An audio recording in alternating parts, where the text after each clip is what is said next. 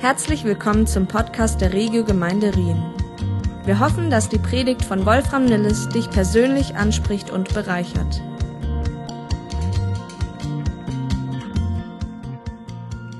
Jesus, wir erheben dich und wir danken dir, dass du so ein gewaltiger Gott bist, der für uns ist, der mit uns ist, die wir gesungen haben. Du bist wirklich Immanuel wurde es im Alten Testament schon angekündigt, sein Name wird Emmanuel heißen und äh, surprise, surprise, er hieß gar nicht Emmanuel, er hieß Jesus.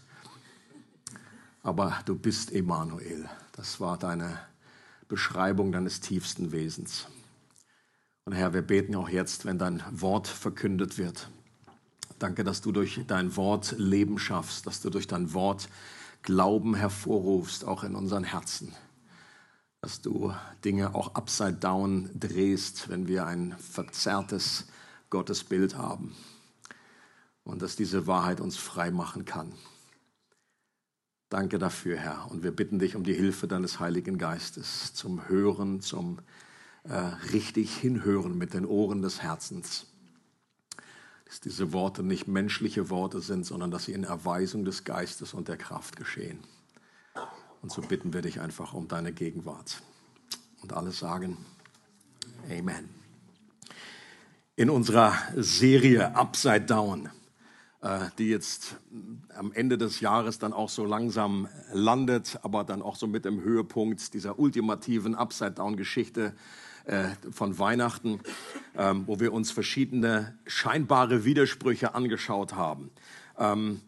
Von Dingen, von Wahrheiten aus der Bibel, die paradox klingen und irgendwie in unserem Kopf irgendwie nicht so richtig äh, zusammenpassen, aber die eben doch uns darauf hinweisen, die uns deutlich machen, dass Gott so, so anders ist.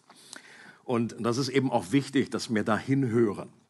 Äh, hat jemand mal gesagt, wenn, wenn dem Gott, dem wir vertrauen, dem wir folgen, wenn der nie wirklich uns irgendwie äh, ja mal so gegen den, gegen die, den Strich bürstet oder wenn wir da nie irgendwie Anstoß nehmen an dem, dann ist die Chance sehr groß, dass es praktisch den Gott, den wir anbeten, eigentlich nur eine, eine, ein Gebilde unserer eigenen Vorstellung ist dann passt das alles in unsere Schublade, so wie wir uns Gott denken. Und deswegen sagt Gott auch im Alten Testament, wir sollen uns kein Bildnis machen von ihm. Ich glaube, das ist gemeint. Das heißt nicht, dass wir keine Chosen-Serie gucken sollen, wo eben Jesus selber ist ja ein Bild von Gott. Aber es heißt einfach, wir sollen ihn nicht irgendwie in eine Schublade packen. Ähm, der englische Theologe John Stott hat das auch sehr gut ausgedrückt. Und er sagt, wenn wir uns mit vorgefasster Meinung der Heiligen Schrift nähern und nur erwarten, ein Echo unserer eigenen Gedanken von ihr zu hören, und niemals den Donnerschlag der Gedanken Gottes, dann wird er in der Tat nicht zu uns sprechen und wir werden nur in unseren eigenen Vorurteilen bestätigt werden. Wir müssen zulassen, dass uns das Wort Gottes entgegentritt, unsere Sicherheit aufstört, unsere Selbstzufriedenheit untergräbt und unsere Denk- und Verhaltensmuster umstößt. Und darum geht es genau in dieser Upside-Down-Serie, dass wir Sachen irgendwie anders sehen, ähm, und auch heute schauen wir uns eine Stelle aus dem Alten Testament an, die so ein positiver Donnerschlag sein kann. Und das wünsche ich mir eben auch, dass das ganz neu in unseren Herzen hinein donnert. Are you ready for that? Und eine Stelle, die einen Gott präsentiert, der das, was wir oft über Gott denken, total auf den Kopf stellt. Und hier steht sie, Zephania 3, Vers 17.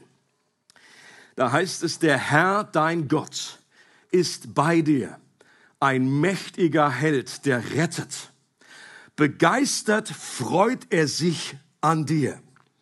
In seiner Liebe wird er dich nicht länger verurteilen, sondern über dir vor lauter Freude singen. Ich lese das nochmal vor, weil es so gut ist. Der Herr, dein Gott, ist bei dir, ein mächtiger Held, der rettet. Begeistert freut er sich an dir oder er jubelt. Er hüpft vor Freude. Man kann verschiedene Dinge dort, verschiedene Übersetzungen. In seiner Liebe wird er dich nicht länger verurteilen oder manche übersetzen auch, er beruhigt dich wie in seiner Liebe. Und er wird über dir vor lauter Freude singen. Leute, was für eine Offenbarungsgranate hier aus dem Alten Testament schon. Und tatsächlich in vielen deutschen Übersetzungen oder eigentlich fast in den meisten deutschen Übersetzungen äh, wird, kommt das nicht so zum Ausdruck, dass das wirklich dasteht. Äh, wir, äh, Gott singt über uns. Meistens wird jauchzen übersetzt. Das ist ja auch schon mal gut. Gott jubiliert, er freut sich, er jauchzt über dir. Aber äh, die, die ESV, English Standard Version, auch die NIV, die haben tatsächlich sie übersetzen. Er singt. In der ESV heißt es sogar, he, he sings loudly. Und Leute, ist das das Bild, das wir haben von unserem Gott, wenn wir an Gott denken? Dass er über unser Leben singt, dass er jubiliert, dass er jauchzt, dass er hüpft vor Freude. Dass wir singen zu Gott, das ist irgendwie eine Selbstverständlichkeit, das hat sich schon irgendwie rundherum gesprochen. Aber dass Gott singt über unseren Leben, das ist nun tatsächlich eine Upside-Down Geschichte. Auch für viele Christen, die schon länger unterwegs sind, glaube ich, eine so, so wichtige Ermutigung und Erinnerung für unser Leben. Ich habe mich bei der Überschrift verschrieben, da habe ich nicht Upside Down, sondern Upside God geschrieben. Aber ich glaube, das war auch genau das, was es zusammenfasst. Upside God. Das ist wirklich so von unserem Gottesbild so, so andersrum. Ein Gott, der singt. Was für eine Zusage. Diese Stelle wird auch als Johannes, das Johannes 3,16 des Alten Testaments bezeichnet. Das ist dann nur Zephania 3,17. Und Leute, was könnte diese Wahrheit, allein diese Wahrheit, allein bewirken, wenn wir sie wirklich in der Tiefe unserer Seele erfassen und glauben? Dass Gott über deinem Leben, Malis, singt und dieses Bild, das ist schon wie, wie ein, ein Vater, wie ein, ein, der sein Kind in der Hand hält und der über dem Kind singt. Über Kinder machen wir das noch. Wir singen über dem Kind und er, er beruhigt es in seiner Liebe. Und dahinter steckt der Gedanke, dass er uns nichts mehr vorwirft, weil alle Schuld vergeben ist. Und er beruhigt uns und er schützt uns. Wir fühlen uns geborgen in seiner Hand. Er singt über unserem Leben. C.S. Lewis hat das aufgegriffen in seiner Narnia-Serie, wo am Anfang, wo, wo, wo, wo Aslan die Welt in Existenz singt bei der Schöpfung. Und ich kann, ich selber finde das manchmal noch so, ist noch so weit entfernt von meiner Vorstellung, wenn ich an Gott denke, irgendwie beim Gebet. Aber Leute, es ist doch so absurd zu denken, dass all das, was geschaffen wurde, an Freude in dieser Welt, an Musik, an Singen, an Tanzen, das ist letztendlich ein Abbild von dem, wie Gott sein muss. Es ist nicht vorstellbar, dass Gott das nicht ausdrückt und dass Gott nicht singt. Und die erste Frage, die wir dabei klären müssen, oder eine wichtige Frage, ist doch, ob, ob diese Verheißung, ob die auch uns gilt, ob wir die auf uns beziehen können. Bevor wir uns hier falsche Hoffnungen machen, müssen wir doch wissen, an wen sich diese Verheißung richtet. War das jetzt nur für Menschen damals oder gilt das auch dir und mir? Das ist ja eine entscheidende Frage. Und der Adressat dieser Verheißung wird drei Verse vorher beschrieben. Da heißt es in Zephania 3,14, brich in Jubel aus, Tochter Zion. Da wird uns gleich auch ganz adventlich um, um, ums Herz. Tochter Zion, ähm, oh, da singe ich auch gleich. Oh, Tochter Zion. Jauchze Israel. Auch hier diese Aufforderung, dieser Freude Ausdruck zu geben. Jauchzen. Sei froh und freue dich von ganzem Herzen, Tochter Jerusalem. Also was sind denn hier für Töchter gemeint? Tochter Zion, Tochter Jerusalem. Diese Begriffe Tochter Zion und Tochter Jerusalem sind in der Bibel im Alten Testament sehr, sehr bedeutungsschwangere Begriffe, die das wahre Israel umschreiben, das aus den Menschen besteht, die ihrem Gott vertrauen und folgen. Und es ist interessant, dass schon im alten Bund, dass nicht alle waren, die aus Israel waren. Das sagt, das sagt Paulus selber in Römer 9. Nicht alle, die aus Israel sind, sind Israel. Also ein Kreis innerhalb von diesem Kreis. Warum? Weil alle, die wirklich Gott vertrauen, die an ihn glauben, die gehören zu diesem wahren Volk Gottes. Und mit der Ankunft von Jesus erhält dieser Glaube einen neuen Brennpunkt. Es ist wie so, eine, wie so ein Brennglas oder so ein Vergrößerungsglas und es hat einen neuen Brennpunkt erhalten, dieser Glaube. Jesus sagt, ihr glaubt an Gott, glaubt jetzt auch an mich. Wer den Sohn ehrt, der ehrt den Vater. Und wer den Sohn nicht ehrt, der ehrt den Vater nicht. Und Jesus selbst hat in dem Gespräch mit der Frau aus Samaria in Johannes 4 gesagt, dass jetzt die Stunde gekommen ist mit ihm, wo man Gott weder in Samaria noch in Jerusalem allein anbetet, sondern dass von nun an Anbetung nicht mehr an irdische Orte gebunden sein wird, sondern im Geist und in der Wahrheit geschieht. Der neue Dreh- und Angelpunkt des Glaubens ist nicht mehr ein Ort auf einer Landkarte oder ein irdischer Tempel, sondern der Sohn Gottes selbst. Jesus ist der neutestamentliche Tempel, in dem die Fülle Gottes wohnt, der Ort, wo es Vergebung gibt. Das war, dafür stand der Tempel damals. Ein Ort, wo man Gott begegnet, wo sich Himmel und Erde treffen und wo Vergebung erlebt werden kann. Und Jesus war der Ort, wo Himmel und Erde sich treffen, wo Vergebung erlebt werden kann. Und es war kein Zufall, dass Jesus sich aus dem damaligen Volk Israel, das ja aus den zwölf Nachkommen Jakobs bestand, dass er zwölf Jünger um sich gesammelt hat. Das war nicht random. Jeder Jude, der das damals gelesen hat, der wusste, okay, das hat irgendeinen Grund, warum hier nicht elf Jünger sind oder nicht dreizehn. Die zwölf, die Zahl zwölf ist bedeutungsvoll. Und die sind ihm nachgefolgt, die haben an ihn geglaubt und die waren jetzt das neue Volk Gottes, das sich von dieser Zeit an aus Juden und dann später in der Apostelgeschichte Heiden zusammengesetzt hat, als einzige Voraussetzung den Glauben an Jesus hatten. Im neuen Bund hat es also eine Erweiterung gegeben, wer alles zu Gottes Volk gehört. Und Paulus sagt dann an Galater 3, Vers 7 zum Beispiel, die aus Glauben sind, diese sind Abrahams Söhne. Also nicht, das war kein Automatismus. Äh, Paulus sagt auch in Römer 9, nicht alle, die Nachkommen von Abrahams sind, sind Kinder Abrahams der Verheißung nach. Und Jesus sagt, okay, aber äh, Gott kann aus den Steinen hier Kinder Abrahams machen. Die aus Glauben sind, diese sind Abrahams Söhne. Wenn du an Jesus glaubst, bist du ein Kind Abrahams. Bist du dir dessen bewusst? I hope so. Und der Glaube an Jesus ist das entscheidende Kriterium. Oder Paulus sagt in Römer 2, ein wahrer Jude ist der, der es im Innersten seines Wesens ist. Und die wahre Beschneidung ist die, die am Herzen geschieht. Paulus selbst bestätigt hier, dass Christen auch zu den wahren Juden gehören, weil die innere Beschneidung ausschlaggebend ist. Und das finde ich so cool. Du bist ein wahrer Jude nach Paulus Definition. Und hier noch eine, zum Schluss nochmal für diesen Blog einfach diese wunderbare Zuspruch, Hebräer 12, 22. Wir erinnern uns, in Zephania 3 wird von der Tochter Zions geredet, von der Tochter Jerusalems. Und hier sagt der Schreiber vom Hebräerbrief, ihr, und er spricht hier Christen an, ihr seid gekommen zum Berg Zion und zur Stadt des lebendigen Gottes, dem himmlischen Jerusalems. Zion Jerusalem. Hier werden Christen angesprochen, die jetzt auch zu dem neuen Volk Gottes dazugehören. Und das war jetzt ein kleiner biblischer Rundflug, einfach nur aus dem Grund, um uns vor Augen zu führen, dass diese Verheißung aus Zephania 3 dir gehört, wenn du an Jesus glaubst. Und in diesem zentralen Vers von Zephania 3,17. Da stecken zentral drei Gedanken drin. Das erste ist seine Gegenwart, das zweite ist seine Kraft und das dritte ist seine Leidenschaft.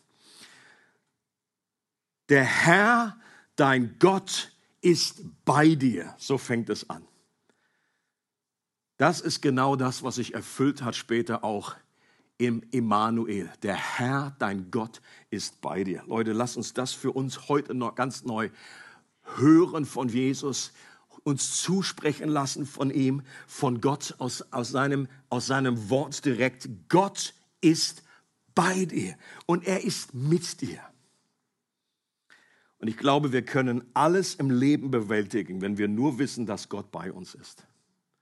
Und Gott verspricht nicht, dass er alles Schlimme und alles von uns abhalten wird, aber er verspricht, dass er in allem bei uns ist. Und das ist ein Unterschied.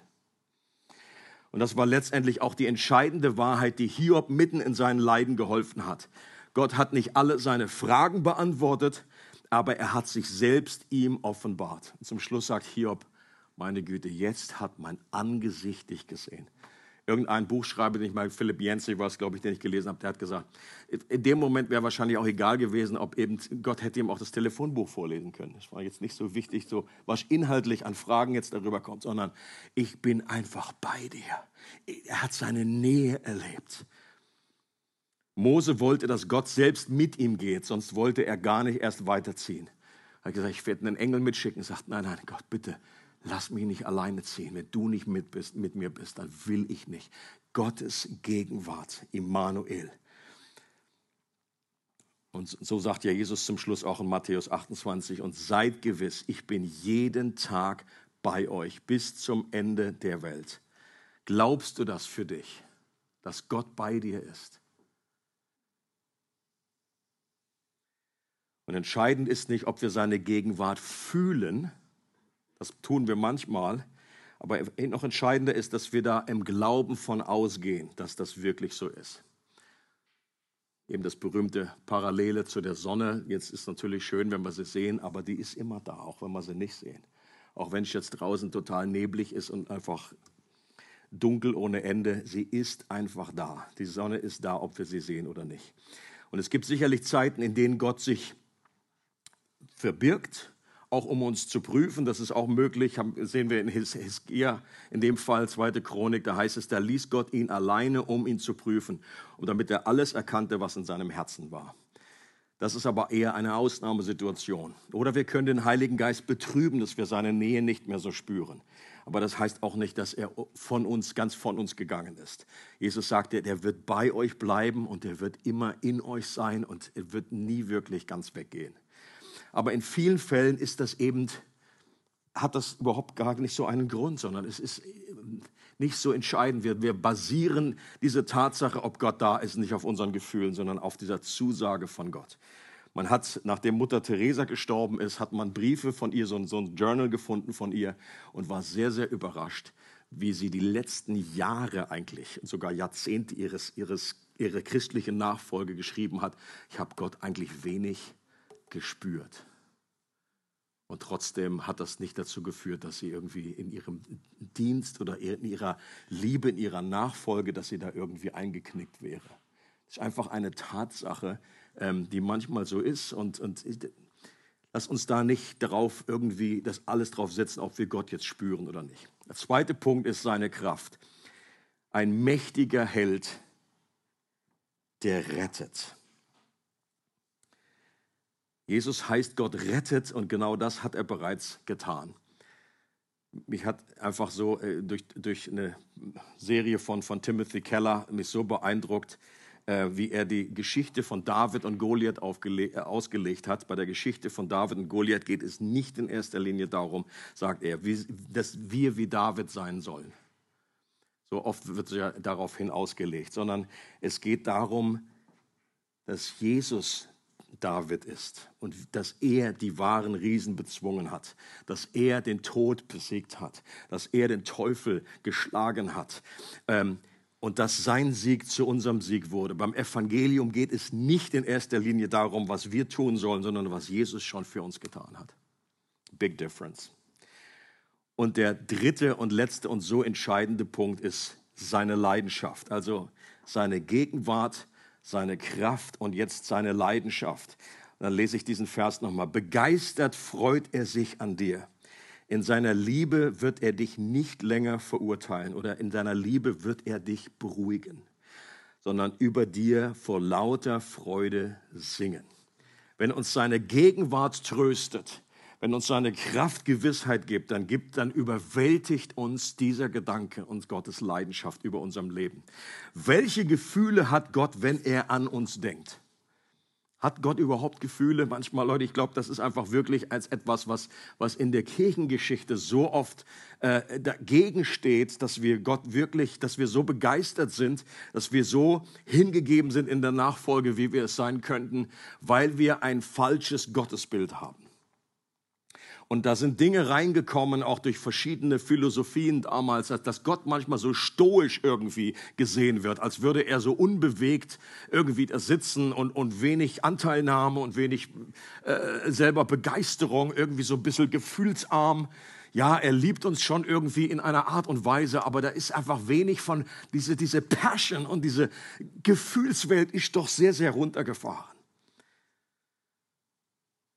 Und jetzt hier so ein Vers, der einfach in so eine komplett andere Richtung deutet, dass da ein Gott ist, der jauchzt und versucht mal zu jauchzen, ohne das irgendwie zum Ausdruck zu bringen. Das, das möchte ich sehen, das möchte ich erleben. Alle Schweizer sollten, wenn es darum geht, denen sollte sowieso klar sein. Das ist einfach, wenn, wenn da einfach gejodelt wird, da kannst du nicht nach innen jodeln.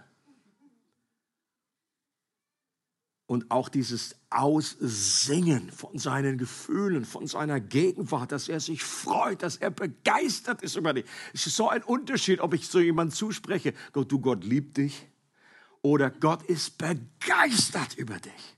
Er hüpft vor Freude, wenn er an dich denkt. Leute, Jesus sagt, er ist Freude vor den Engeln. Und es ist so, es ist nicht vorstellbar, dass Gott da einfach so sitzt und dann die Engel einfach rumturnen und einfach sich freuen und drehen und tanzen und Gott da einfach nur so unbewegt zuschaut. Ich glaube, wir müssen hier wirklich eine Veränderung zulassen, ein Upside Down in unserem Herzen, unserer Vorstellung. Aber trotzdem stellen wir uns die Frage, kann das wirklich sein, dass Gott so ist? Ist das nicht zu gut, um wahr zu sein? Ja, wir haben gehört, dass Gott uns liebt, aber sieht seine Liebe wirklich so aus? Dass er begeistert ist über uns, dass er sich freut an dir. Er wird dich wegen deiner Verfehlungen nie mehr verurteilen. Es gibt keine Verdammnis mehr für dich. Und das Bild, was Jesus vom Vater malt, das bestätigt ja genau das. Der Vater rennt auf den Sohn zu mit ausgebreiteten Armen. Auch das war total äh, gegen die damalige Kultur. Ein würdiger äh, jüdischer Vater, der rannte eben nicht. Das ist den Juden damals irgendwie sofort aufgeleuchtet. So, hä, was, was redet Jesus? Das war so eine Upside Down. Äh, das, das war einfach respektlos und das war, das war nicht würdevoll. Aber dem Vater war diese Würde in diesem im Moment sowas von egal.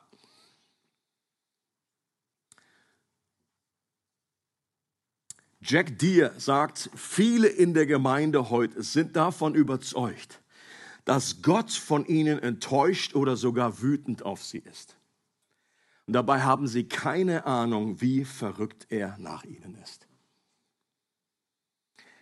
Und der Höhepunkt kannst du dir vorstellen, dass Gott so verrückt nach dir ist, dass er laut und jubelnd über dir singt. Wie hört sich das an, wenn Gott singt? Und wie muss das unser Leben verändern, wenn wir dieses Lied hören könnten und dann noch glauben können, dass er wirklich mich meint, dass er über meinem Leben wirklich singt, weil er mich so liebt und schätzt. 1. Johannes heißt es, und wir haben erkannt und geglaubt die Liebe, die Gott zu uns hat.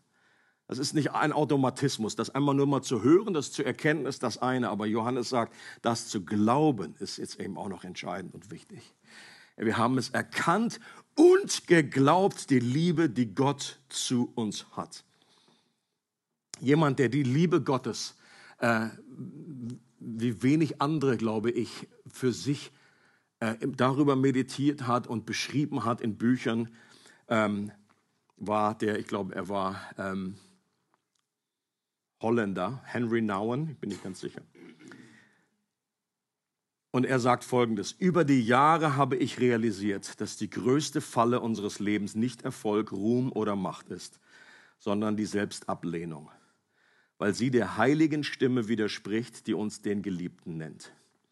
Der Geliebte zu sein ist die Kernwahrheit unserer Existenz. Und ich bin davon ganz fest überzeugt, dass wenn wir diese Wahrheit, die in diesem kleinen Vers steckt, wenn wir die wirklich für uns erkennen und glauben, dann wird das so ziemlich Auswirkungen haben auf alle Dinge in unserem Leben. Wie wir mit, an, wie wir mit uns selber umgehen, wie wir mit anderen Menschen umgehen, wie wir sein Wort lesen, wie wir beten, wie wir auf Kritik reagieren, wie wir Menschen gegenüber äh, äh eine, eine, Sicht haben, die vielleicht uns jetzt nicht so wahnsinnig sympathisch sind oder selbst die uns feindlich gegenübergestellt sind. Wenn du in deinem Leben weißt, da ist ein Gott, der sich wirklich mit Begeisterung über, über mich freut, der singt über meinem Leben, dann wirst du ganz anders mit Schwierigkeiten und Umständen in deinem Leben umgehen können. Und wie ist das überhaupt möglich, dass Gott einfach so gut ist, wie er ist? Sieht Gott etwa nicht, was in meinem Leben immer noch so verdreht ist? Wie kann er ignorieren, dass mein Herz sich immer wieder von ihm abwendet und andere Dinge mehr liebt als ihn? Wie kann er treu bleiben, wenn ich untreu bin und zum tausendsten Mal wegen derselben Sache umfange? Bitte, wie, wie geht das? Wie kann er in seiner Liebe schweigen und mich nicht mehr verurteilen? Ein Theologe hat es ausgedrückt und gesagt, die verwirrendste theologische Frage ist nicht etwa, warum es Leid in der Welt gibt, sondern warum, es Gott, warum uns Gott in unserer Sündhaftigkeit liebt. Und die Antwort finden wir in Zephania 3,15. Da steht, der Herr hat das Urteil gegen euch aufgehoben. Eure Feinde hat er hinweggefegt. Der Herr hat das Urteil gegen dich aufgehoben und er hat deinen Feind hinweggefegt. Und er konnte das Urteil aufheben, weil Jesus an meiner und an deiner Stelle verurteilt wurde. Der Feind wurde hinweggefegt, der, der, der, letztendlich der Teufel ist, der hinter Dingen steckt, weil die Schuld, mit der er uns in der Hand hatte, vergeben wurde und er jetzt kein Anrecht mehr hat über unserem Leben. Jesus hat uns nicht am Vater vorbei in den Himmel reingeschmuggelt. So nach dem Motto, boah, das sieht er jetzt nicht und dann komm, ich, ich bring die einfach rein. Es war Gottes Herz, es war Gottes Wunsch, einen Weg zu schaffen, weil er voller Liebe ist über unserem Leben, über uns singt und jubiliert. Es wäre ungerecht, wenn er uns noch Schuld vorhält, für die Jesus schon bezahlt und verurteilt wurde. Und das bedeutet eben nicht, dass Gott immer alles super findet, was wir machen. Don't hear what I'm not saying. Er sieht es ganz genau und trotzdem singt er über unserem Leben, weil er weiß, dass, der, dass, dass diese, auch jede Schuld, die wir noch begehen werden in der Zukunft, hat Jesus schon komplett bezahlt. Früher, als ich noch frisch Christ war, dachte ich immer, okay, einfach bis heute.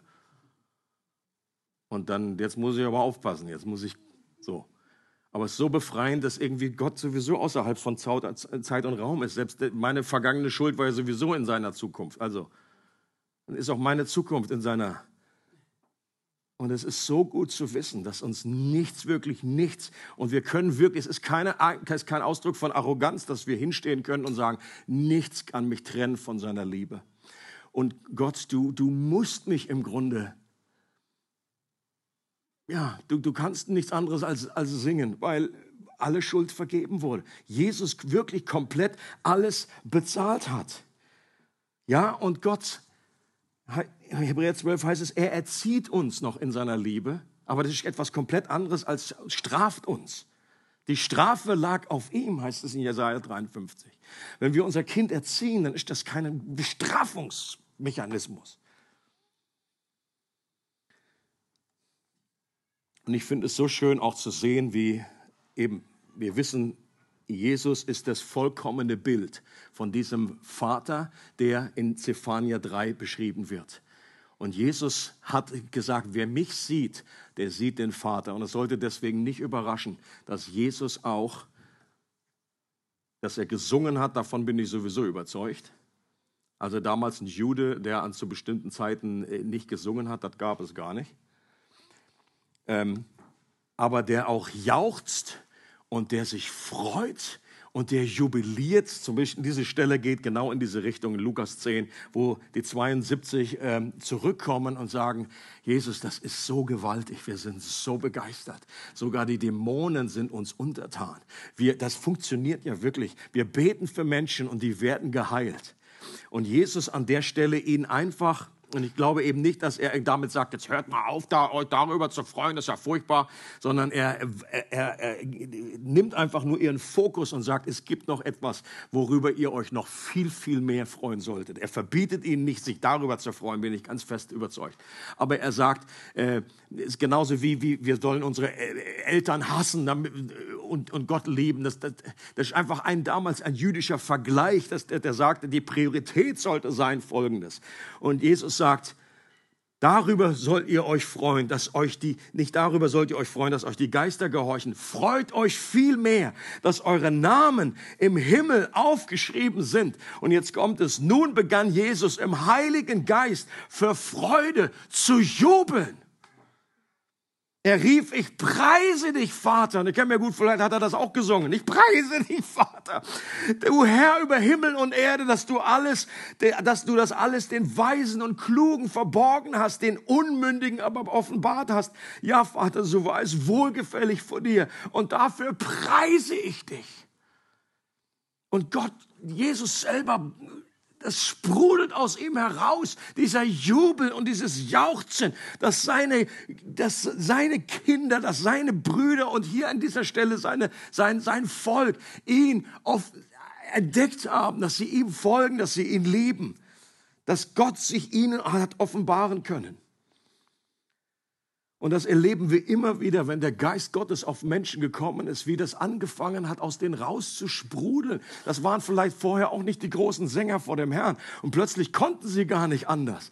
Um, um die ganze Geburtsstory rum, die Adventszeit, dann überall, da ist ein massives Auftauchen vom Heiligen Geist. Da kommt der Heilige Geist auf Maria und plötzlich pff, ein Lobgesang. Dann kommt der Heilige Geist auf Simeon. Pff, ein Lobgesang. Das ist so wie Sprudelflasche hier beim Formel, ups, beim Formel 1. Wenn du das einfach einmal so hauen, dann kannst du das gar nicht mehr zuhalten. Dann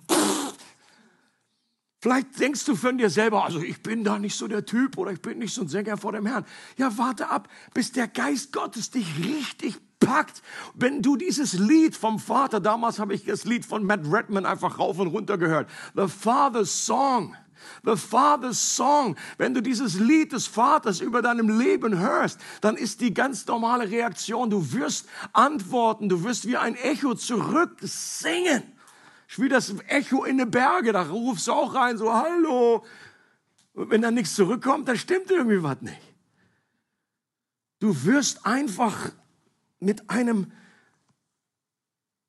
mit einer Begeisterung zurückantworten und ebenfalls dieses Lied zum, zum Herrn singen. Woran erkennen wir, dass wir Gottes Liebe erkannt und geglaubt haben? Unter anderem daran, wie es in Zephania 3,14 heißt, brich in Jubel aus, Tochter Zion. Jauchze Israel, sei froh und freue dich von ganzem Herzen, Tochter Jerusalem. Das steht vor diesem 17. Und das ist letztendlich die Begründung, dass sie sagt, okay, warum sollen wir das machen? Warum sollen wir uns so? Ja, weil Gott über dir singt. Weil er sich freut, weil er der erste Beweger ist. Es das heißt im ersten Johannesbrief, wir lieben, weil er uns zuerst geliebt hat. Ich glaube, man könnte auch sagen, wir singen, weil Gott zuerst über unserem Leben gesungen hat. Leute, das Volk Gottes war schon immer ein Volk, das singt. Die ganze Geschichte lang. Das ganze Alte Testament, ein ganzes Buch, die Psalmen sind 150 Lieder, Songs.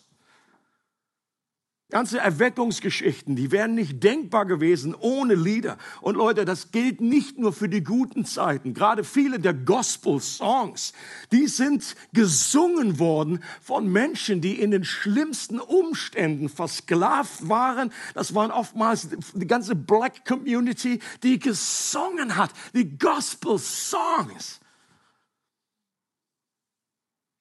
Die Reformation wäre nicht möglich gewesen ohne Lieder, die geschrieben wurden und die Wahrheiten vertont haben, wo gesungen wurde zu Gott und damit eben diese, diese Erkenntnis, dass, wie, wie Gott ist. Luthers Feinde haben gesagt, er hat mehr Seelen durch seine Lieder verdammt als mit allen seinen Predigten. Und das war ein Kompliment. Oder dieses schöne Zitat von Luther, schon mal an verschiedenen Orten gebracht. Luther sagt, ich kann nichts anfangen mit einem Grieskram, der Musik verachtet, weil es eine Gabe Gottes ist. Musik treibt den Teufel fort und macht Menschen fröhlich. Dadurch vergessen sie allen Zorn, Unkeuschheit, Arroganz und ähnliches. Neben der Theologie gebe ich Musik den höchsten Rang und die größte Ehre. Jetzt kann man sagen, ja, super, schön für dich, Luther, dass du irgendwie, hat ja einiges gesagt, aber ich glaube schon, dass das auch etwas abbildet von dem, was Gottes eigenes Herz ist. Gott hat das erfunden. Gott, jede gute Gabe kommt von oben herab. Auch Musik ist eine dieser guten Gaben. Ich glaube, wir brauchen das unbedingt und wir erleben eben auch, das ist ein interessantes Zusammenspiel, was in Epheser ähm, 5 heißt, dass wenn wir im Geist erfüllt werden, dann singen wir geisterfüllte Lieder. Aber man weiß da nicht genau, was ist die Reihenfolge. Kommt erst der Geist und dann singen wir oder sollen wir singen und dann werden wir dadurch im Heiligen Geist erfüllt. Und ihr kennt meine wunderbare Standardantwort. Weil das einfach ein ein, eine Thermik des Geistes ist. Und wir werden erfüllt und wir singen und wir singen und wir werden dadurch weiter erfüllt. Und wenn du komplett aufhörst, glaube ich, zu singen, und ich meine damit jetzt nicht den ganzen Tag bei der Arbeit irgendwie so, aha,